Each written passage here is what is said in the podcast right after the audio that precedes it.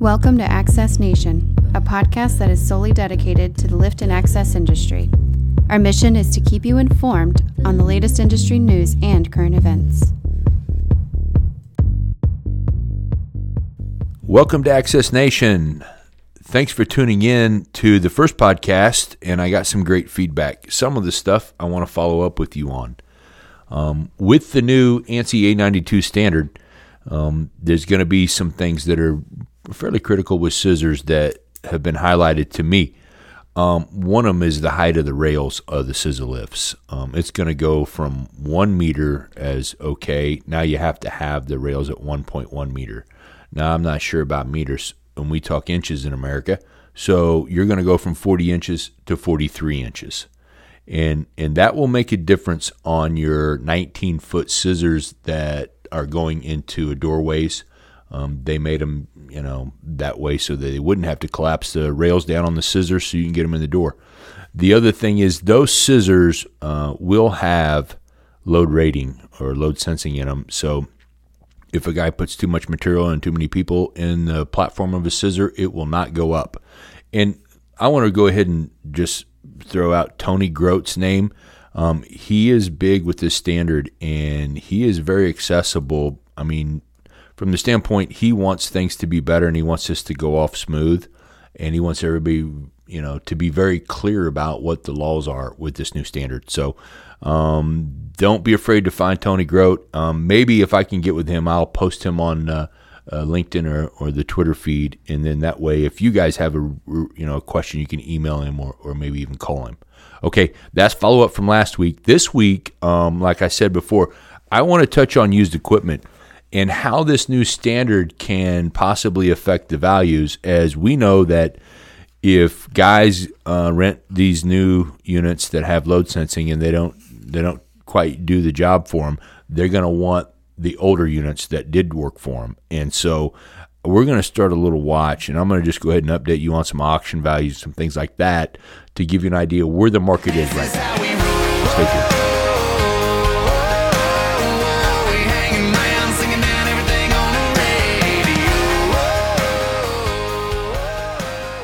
Love that song by Florida Georgia Line and Luke Bryan. Uh, great way to intro today's topic because I'm going to talk about used equipment values. And nobody get too excited on this, but these are actual cash values. So when a guy wants to turn iron into cash, he sends it to auction, and that's what it's worth. But we all know what tires cost, what maintenance, annual inspections, all the things that make a boom rent ready and safe the price only goes up from the actual cash value. So these are just raw numbers. Um, the results I pulled from are from the fall of 2018 into the spring of 2019. And I focused on 60 foot booms and 45 foot articulated booms. Um, those are kind of bread and butter machines, as well as 19 foot scissors. And and keep in mind with the new standard, I want to watch these values because, like I said before, if if the new standard machines aren't accepted in the marketplace and guys want the old ones, uh, what's going to happen to the values of used equipment? You know, I would guess they would only go up. Or contradicting that would be if everybody says, you know what, my job site's going to have the latest and greatest, newest technology for my machines on it, and so we only want the new standard machines, uh, these prices are going down. So, what we want to do is kind of go ahead and start. Here's where we're at today and this is the values, actual cash values. So in a 2009 uh, 60 foot boom, um, I'm going to average them out based off of I don't know. We have several here. Christie's pulled several reports and and we got some pretty good data.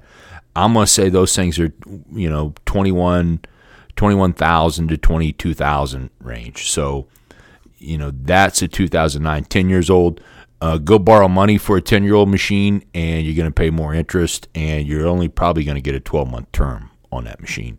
Um, go up to a 2012 machine and and really you're up about five six grand. So you're at, let's just say twenty seven thousand uh, dollars for a 2012 uh, 60 foot boom.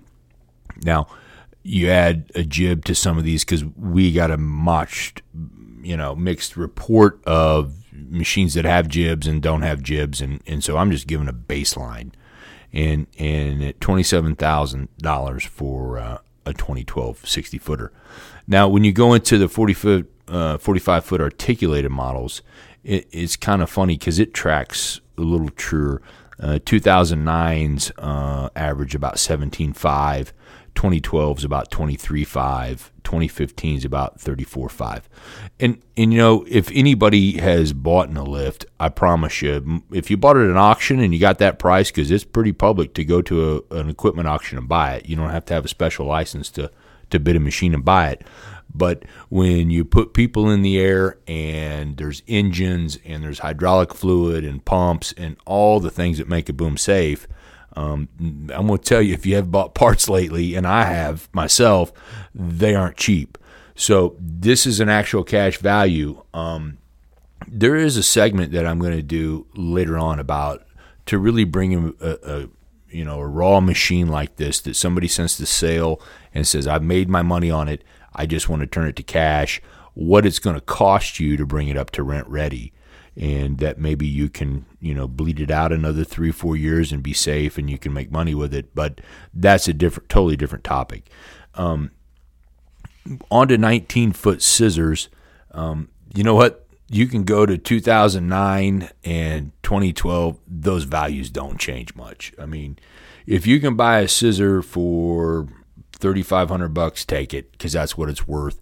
Um, we all know the cost in a scissor is probably the batteries and um, if you need to paint the platform and or the rails or you know do any type of you know refreshing up with tires i mean it's pretty standard. And, and i think that i don't want to say a scissor is a commodity like that because it's a specialized piece of equipment but the auction values show that you know this is the bottom this is what they're worth and that's what they are. And and, you know how that reflects to rental rate, um, which is a totally another topic, and and I'm going to touch on that before I get off here. But at the same time, the scissor values aren't changing that much. But will they change when this new standard comes into play? That's what we're all ready to watch. Um, auction values are actual cash values. Don't be confused if you went and bought a boom, a 60 foot boom, and it's in great shape and and low hours and taken care of, and you pay double the actual cash value, you probably got a good deal. I mean, a new 60 foot boom, um, most people can go buy for about 118,000. Uh, a new 45 foot knuckle boom, you're going to go pay, you know, 65.5 for in that range. And you can button on the goodies after that. Um, if you want the 2500 watt generator, 7500 watt generator, um, cold start, uh, foam filled tires. I mean, there's some other things. There's more add-ons from there, but the numbers I'm giving you are pretty raw, and and and so you just have to be aware of that because I don't like quoting numbers because things are worth what people will pay and not a penny more. Hold tight. I want to I want to finish up and I want to talk about the next podcast. And don't take these numbers too seriously, but take them serious because I want to see what's going to happen after the standard. Do you have equipment sitting on the fence and you need to turn your old machines into cash? Let Shimp Wholesale help you make the most of your fleet. Call us today at 816 749 3343. So, uh, I want to just touch one more time on the used equipment portion and the new equipment in this. And, you know, I threw some numbers out with pricing, and I know people are going to blast me some shit for this, and I'm okay with it. But understand that if you have to go buy four new tires on a machine and you just bought a machine at auction, you probably just spent like 20% uh, in increased value. So don't mistake actual cash value from rent ready value. And there is a big difference um, when it comes to aerial equipment or scissors or telehandlers. So I don't want to misconstrue the numbers with people and upset people or you know or make them give them false hope because if you got an old dog, I mean that thing's going to require a lot of cash. And guess what? The banks probably aren't going to be real receptive to throwing that into a long-term note that you can say that thing will cash flow on a rental rate because it, it just doesn't work that way. Now, when I talk about rental rate, and, you know, maybe I do want to call some people out on that because I'm looking at a simple amortization. and I threw out a number on a 600S or 660 or you know 60 foot boom, say, uh, you go buy one for 118 grand, and and this is simple math, and it's not a secret. And you borrow the money at seven and a half percent on a five year note, your payment on that boom at 118,000 will be, you know, basically 2400 a month. And we haven't bought insurance. We hadn't paid a guy to check the oil in it. We haven't bought the truck to deliver it. So, you know, coming up, I think in the next segment, and I don't I want to be very accurate rental rate because, you know, I don't really see the rental invoices to guys. I mean, I know what happens in the re-rental world because that's the world I live in. But if you thought that you bought a piece of equipment for 118,000 and you're going to pay it off in 5 years and your payment's 2400 a month and you're renting it 2200 a month, most people don't sign up on a piece of equipment to lose 200 a month. That's just not the way things work. Uh, well, it's bad business. But at the same time, I want to focus on that rental rate because I think the way that the residual values work into it, it kind of feels like a lease uh, in some ways to make the math work or to scale for you. But at the same time, you know, we're going to watch these used equipment values. That's why that segment had that.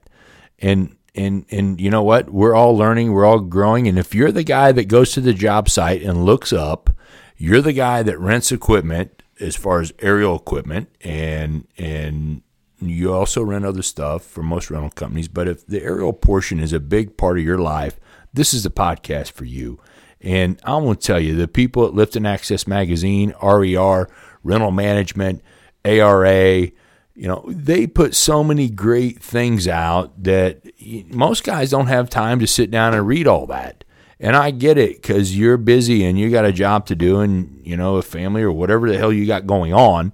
But at the same time, I want to kind of condense that content. Another segment, because I pulled the RER top 100, and I want to break it down into national rental companies and independent companies.